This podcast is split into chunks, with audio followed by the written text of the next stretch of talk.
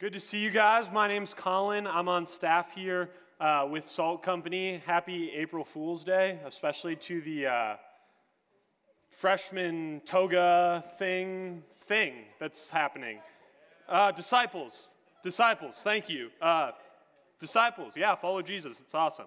Um, all right, we're going to continue on in the David series. So if you guys would turn in your Bibles to 2 Samuel, that's where we're going to be, 2 Samuel 7. Um, I'm really excited to keep going in this series. Uh, I love the Old Testament. You guys should love the Old Testament. I love the story of David because we can see how our lives actually map onto the story of David and these different stories in the Old Testament. And so, like Drake did last week, we mapped our life onto, uh, onto what God was doing in the Old Testament. We're going to do the same thing again tonight. So, if you guys remember last week, David's anointed as king and David defeats Goliath, but he doesn't actually become the, the recognized king of Israel for a few years. And so Saul, the current king, chases him down and tries to kill him. Uh, doesn't, is unsuccessful. Saul ends up dying. There are crazy stories. You guys should finish the book of 1 Samuel, read it on your own. I dare you, it's good.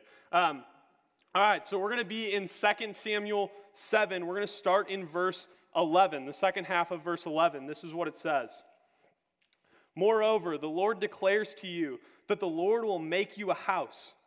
When your days are fulfilled and you lie down with your fathers, I will raise up your offspring after you. You shall come, who shall come from your body, and I will establish his kingdom.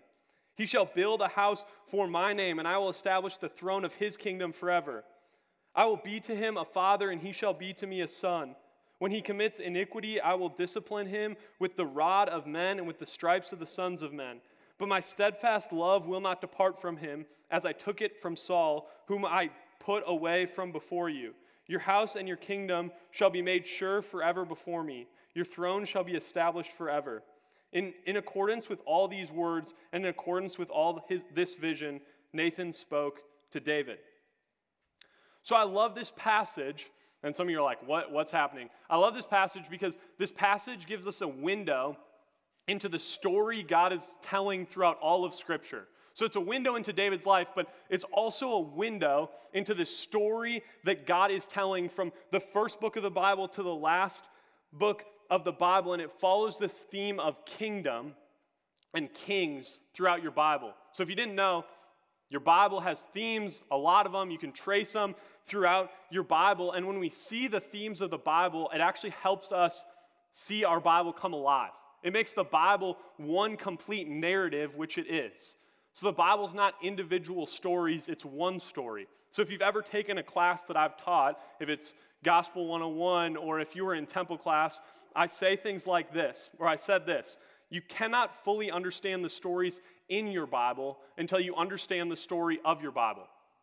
You cannot fully understand the stories in your Bible until you understand the story of your Bible. And so I want to do just that. I want to zoom out and help us understand the story of our Bible and how this passage in 2 Samuel fits into that. So if, if you're still lost, this is, this is how I, I'm thinking about it. You guys know when you're hanging out with a friend, you decide to watch Netflix. And you're at your friends, and your friend, in their arrogance, puts on like the next episode of the show that they're watching. Like they just assume you're right with them in the show that they're watching. And so let's just say they're in season four of an eight season series. And so if you watch an episode in the middle of season four of an eight season series, you're gonna not really understand what's going on. You guys know what I'm talking about? Like you just start a show right in the middle of it, and you might understand the 40 minute episode, but in the midst of that 40 minute episode, there, there's going to be this like underlying story that is going to go completely over your head.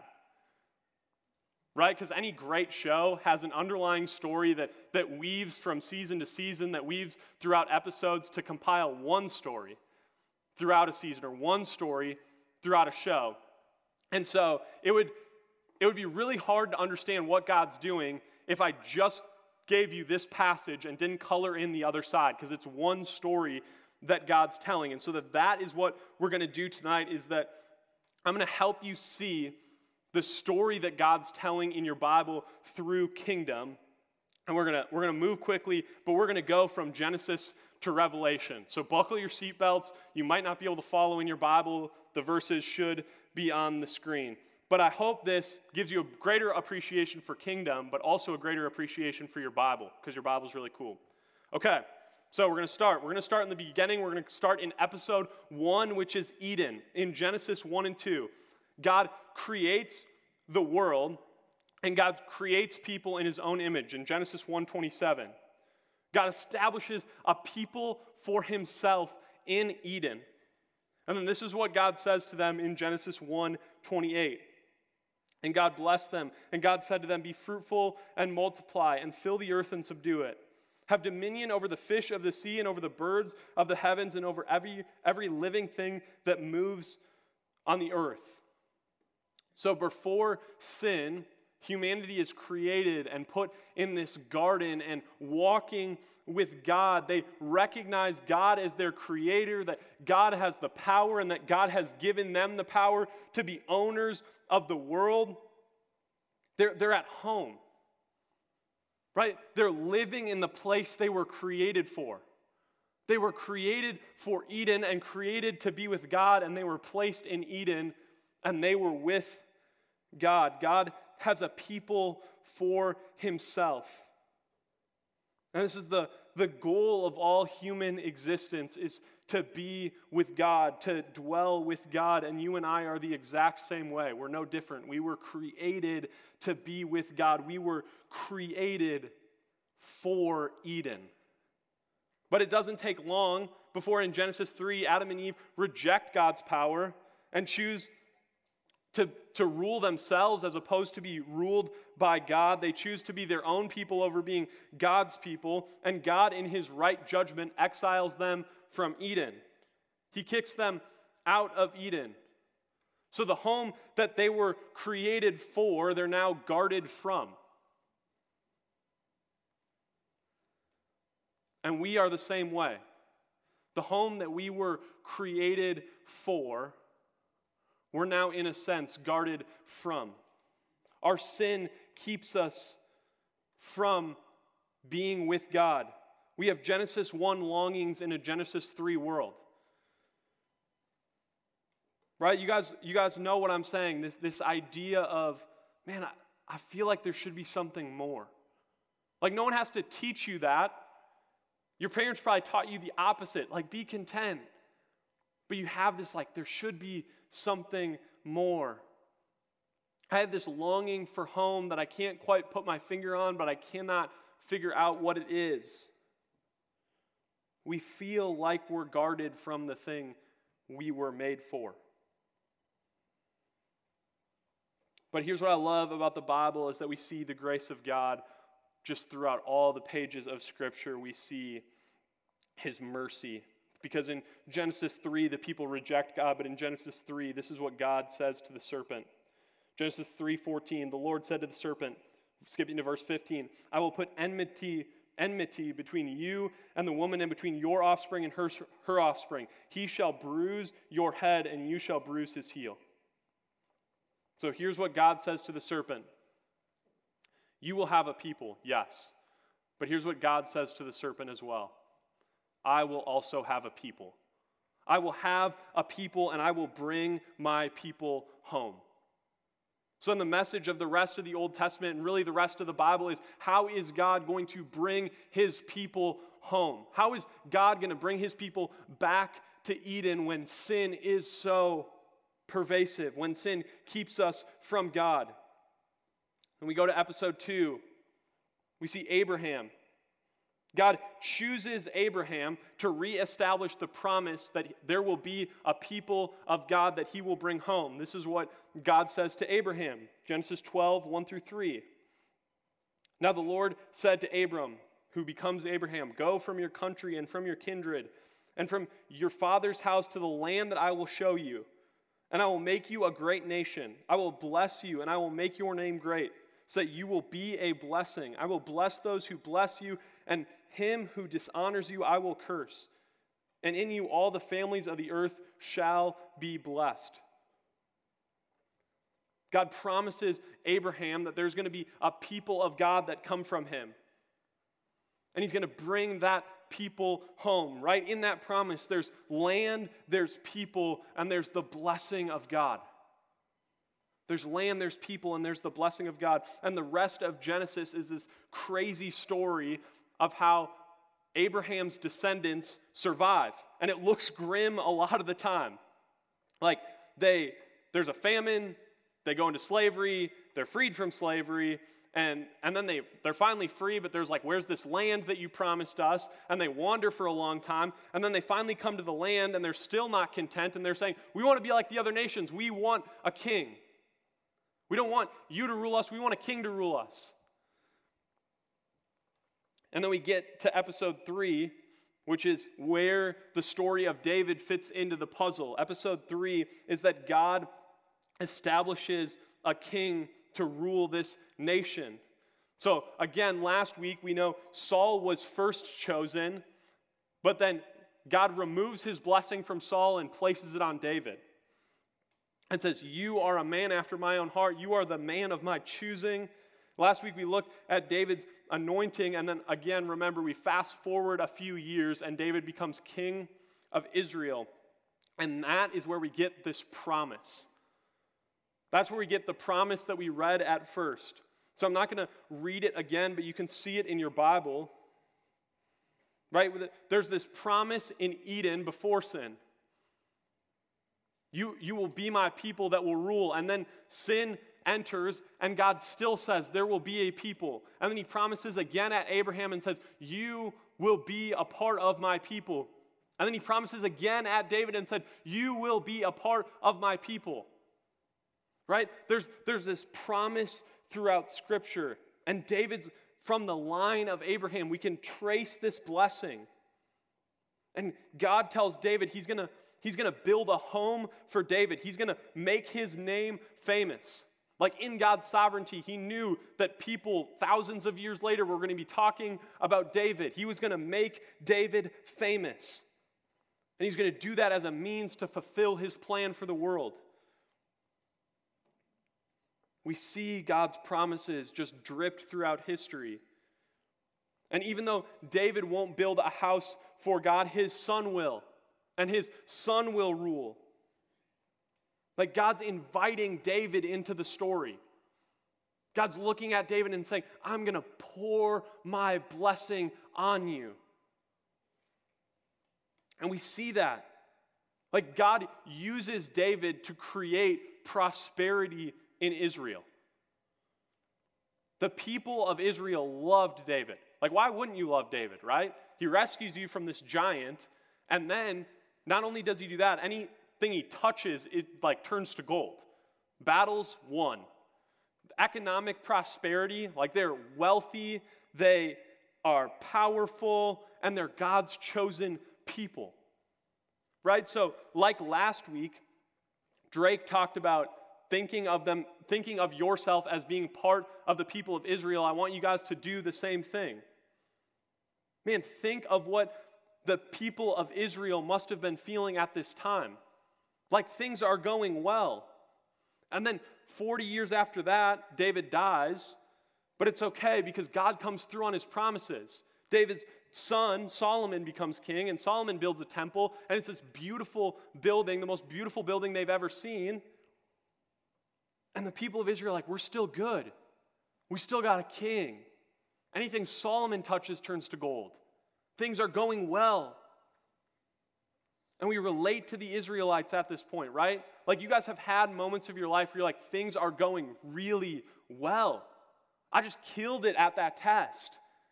I finally got this girl to go on a date with me, and she actually liked it. Like, things are going well. I just secured my dream job. Like, I think I'm flexing a little bit, right? Like, things are going well. My friends know things are going well, right? Like, you guys know when you have those moments in your life or those seasons in your life, you feel like finally, after all the work, after, after all the hardship, you've made it. And maybe for just a second, you have this feeling of, I'm home. This is what I was made for. This is it. Life's good. I'm home.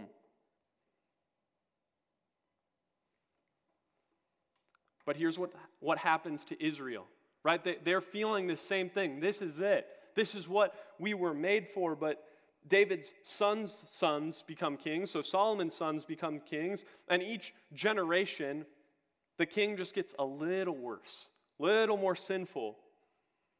But they, but they still put their trust in the king. Uh, we're going to be a great nation. But it doesn't take long before the Assyrians and later, later the Babylonians come over and take over Israel and send the people into exile. So, not just like kind of take over, like destroy anything that they'd built. It just leveled to the ground. And so, this is episode four of the story is exile. So, the people of God are in another country being ruled by a king that's not theirs. Think of what this must have been like. Like they were religiously free, they were politically free, and they weren't only free, but prosperous. Like things were going so well, and then it feels like overnight they have no power, they don't have a king, they don't have land, and they're a scattered people. They thought they were home, and now they feel really far from home. The thing that they were hoping in was taken away. And I feel like a lot of us actually feel like we're in exile most of the time, not like we're home most of the time. Right? A lot of us feel like this because the things that we hope in let us down. And even if they don't, like let's go to the test example.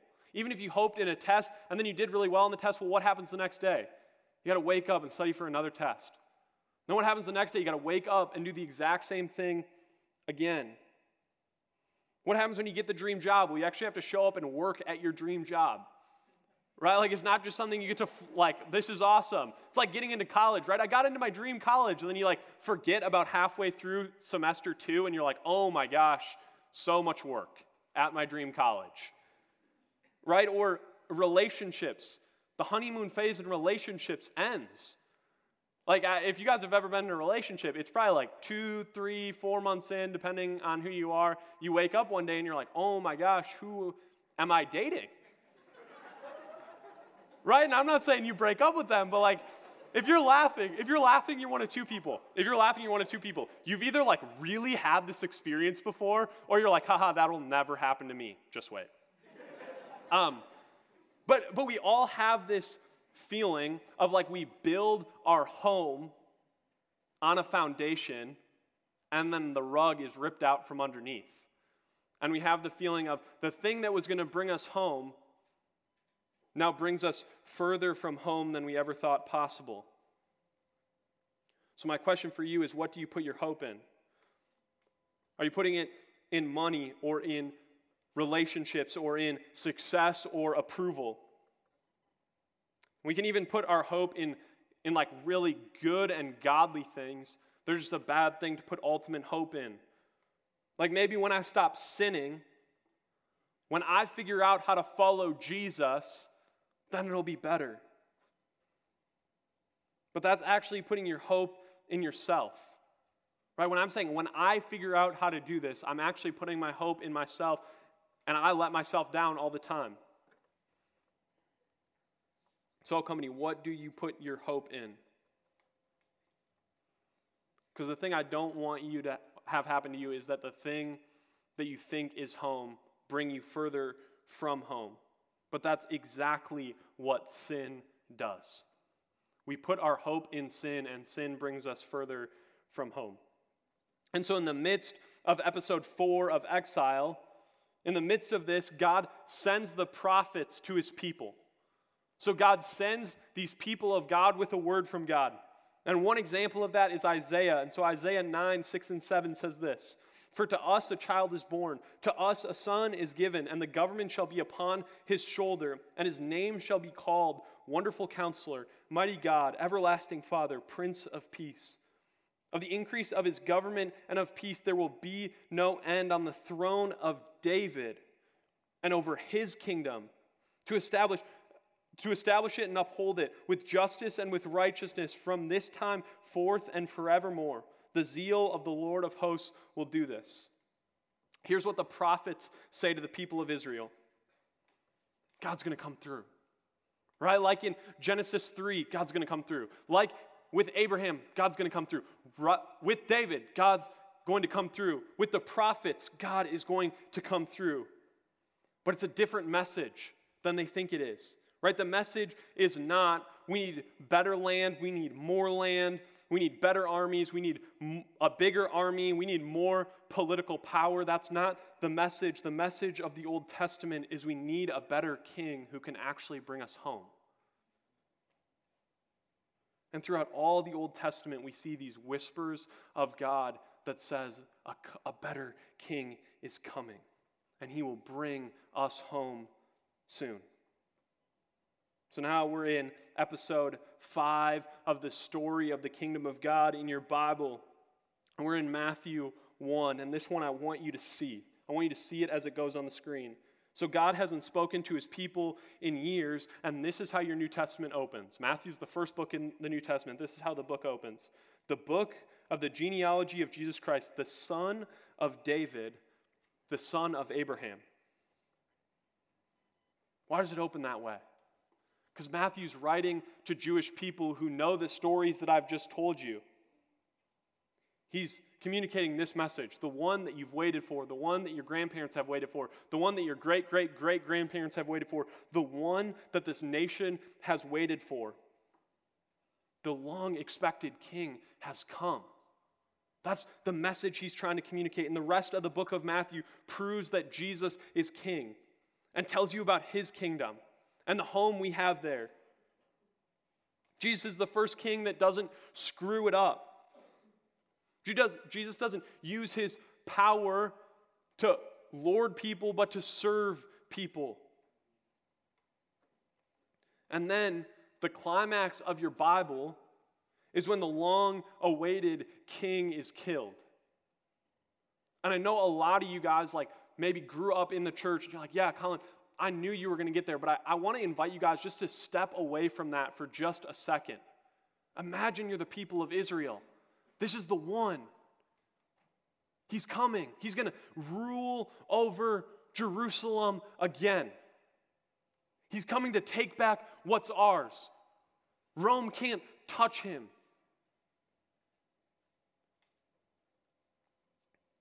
But again, he's hanging on a cross. In Matthew 27, it says when they killed Jesus, they, they put this sign above the cross. It says, This is Jesus, King of the Jews. And they put that sign up to mock him, to say, If you're the one we've waited for, come off the cross and take back what's yours. If you're the King of the Jews, conquer Rome. If you're the king of the Jews, come off the cross. But the great turn of the Bible is not that that title was too big, but that that title was far too small. That Jesus wasn't just the king of the Jews, but that Jesus is the king of the world. And he didn't prove it by getting off the cross, he proved it by staying on the cross. Because the cross is absolutely the crucifixion of a Savior. But if you wipe away the blood and step back and see the story that God's telling, you'll see that the cross is also the coronation of a king. That the king has come and the king has been crowned. And the hope of Christianity is not that the king has died, but that death couldn't hold the king. And Jesus was raised to new life and ascended into heaven and is seated at the right hand of God the Father Almighty. Ephesians 1:20. Jesus was, has inaugurated a new and eternal kingdom that we can call home. That's what Jesus came to do, to bring this better kingdom here.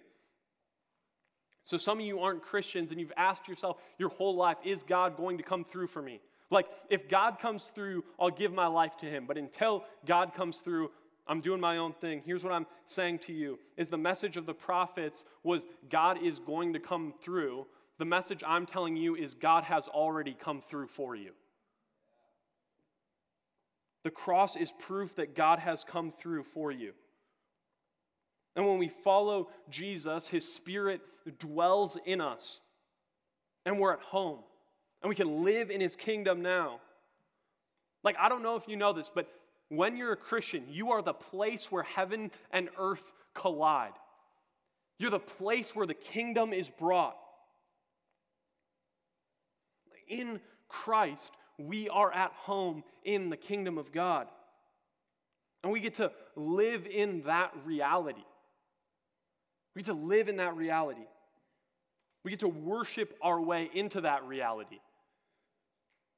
And, and that's when we get a taste of it, right? So, uh, what, I, what do I mean by worship our way into that reality? I mean, in song, yes, absolutely. I just, quick challenge, side note. What if you actually sang to Jesus like he was the king of the universe? It, do it, because that's who he is. He deserves it. But in life, like, the weather has been beautiful. Walk outside, see the sun, worship the king. Go out to eat, eat a steak, worship the king. Like, there are so many good gifts of God's grace. We just need to open our eyes that we have a kind king who loves us, and we just have to worship him. And we get to live in this different reality when we know Christ.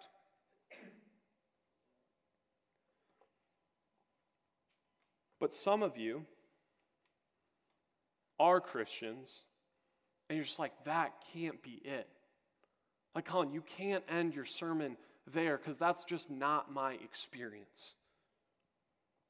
You still feel like you're more of an exile.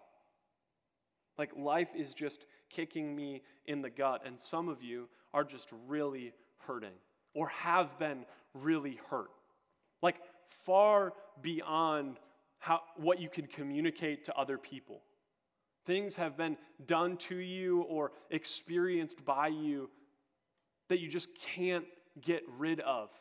And yeah, I'm following Jesus and I'm fighting my sin, but I can't shake this. It, it's, it's a wound that is so deep, and it feels like you're really far from home. But here's the thing is that there's one episode of the story left. And that's that the king is coming back. Because even those of us who are Christians in the room feel like exiles some of the time. And First Peter says that. That, that Christians can live as exiles. Because we can, in a sense, live in the kingdom of God now. Like, I don't want you to forget what I've just said. We can live in the kingdom now. Christian, you are the place where heaven and earth meet. But being a Christian, there's this weird reality that the kingdom is here, and yet the kingdom has not fully come yet. The kingdom of God is inaugurated, but the kingdom needs to be completed. So here's how I thought about it is you guys have spring break next week. That's awesome. Um, some of you are going to Miami. I talked to someone else on the way in that they're going to Arizona. Uh, so wherever you're going, you might be taking a plane. Let's just say you're going to Arizona and flying there. Um, if you're driving, I'm sorry. I don't know. Uh, so let's say you're taking a plane to Arizona, right? And the pilot comes on and he says, you know, 20 minutes, or flight attendants, please prepare for landing. And you know, like, we're 20 minutes out. So everyone on the plane opens that window, right? Everyone's trying to sleep, and then at the moment that that comes on, the window's open and everyone looks out the window, right? Why? Because you know you're near your home or like where you're going. You know you're near. So you look out and maybe you see the city of Phoenix, you, you see some of the scenery that is to be seen because you're low enough to the ground that, that you can see that you're in Arizona, right? The plane is in Arizona. You are there, and yet you haven't experienced all that Arizona has to offer yet. You're in Arizona, but you haven't experienced all that Arizona has to offer yet. You got to wait for the plane to land and the doors to open. Here's what I'm saying is that Jesus needs to come back to fully experience what it means to live in the kingdom of God. Jesus needs to come back to fully experience, to know the full experience of what it means to live in the kingdom of God. Here's what Revelation 19, verse 11 says Then I saw heaven opened, and behold, a white horse. The one sitting on it is called Faithful and True, and in righteousness he judges and makes war. His eyes are like a flame of fire, and on his head are many diadems. And he has, na- he has a name written that no one knows but himself. He is clothed in a white robe, dripped in blood, and the name by which he is called is the Word of God. Now skip to verse 16. On his robe and on his thigh, he has a name written King of Kings and Lord of Lords. Guys, the warrior king that Israel, Israel expected is actually going to come back. And he's going to take back what's his. And he's going to fully establish his kingdom.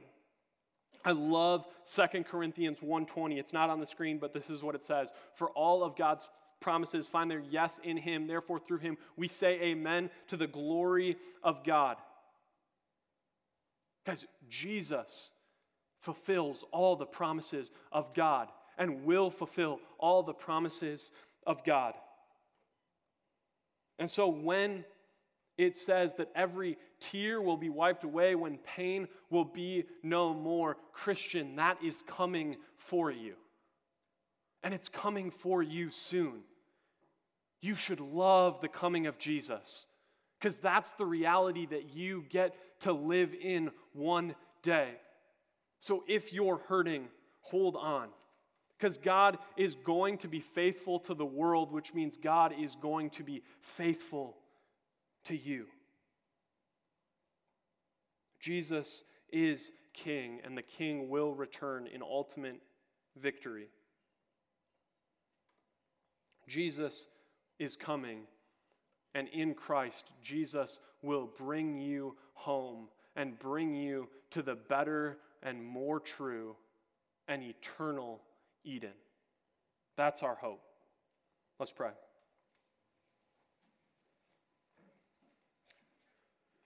Father, I love the message of the Bible that you don't leave us where, our, where we're at in our sin, but sent Jesus to die and be and raise again for our sin so we could have victory over our sin. And I, I love that you don't just end the story and the gospel narrative there, but you say that I'm going to wipe away every tear. I'm going to wipe away all pain. I'm going to take you to a place where sickness is no more. I love David's response to the promise that you make to him. 2 Samuel 7, verse 25. Now, Lord God, fulfill the promise forever that you have made to your servant and his house. Do as you have promised, so that your name will be exalted forever. Father, we pray the same thing. Do what you have promised so that your name may be glorified forever, so that everyone would see that Jesus is King. We love you. Praise in Jesus' name. Amen.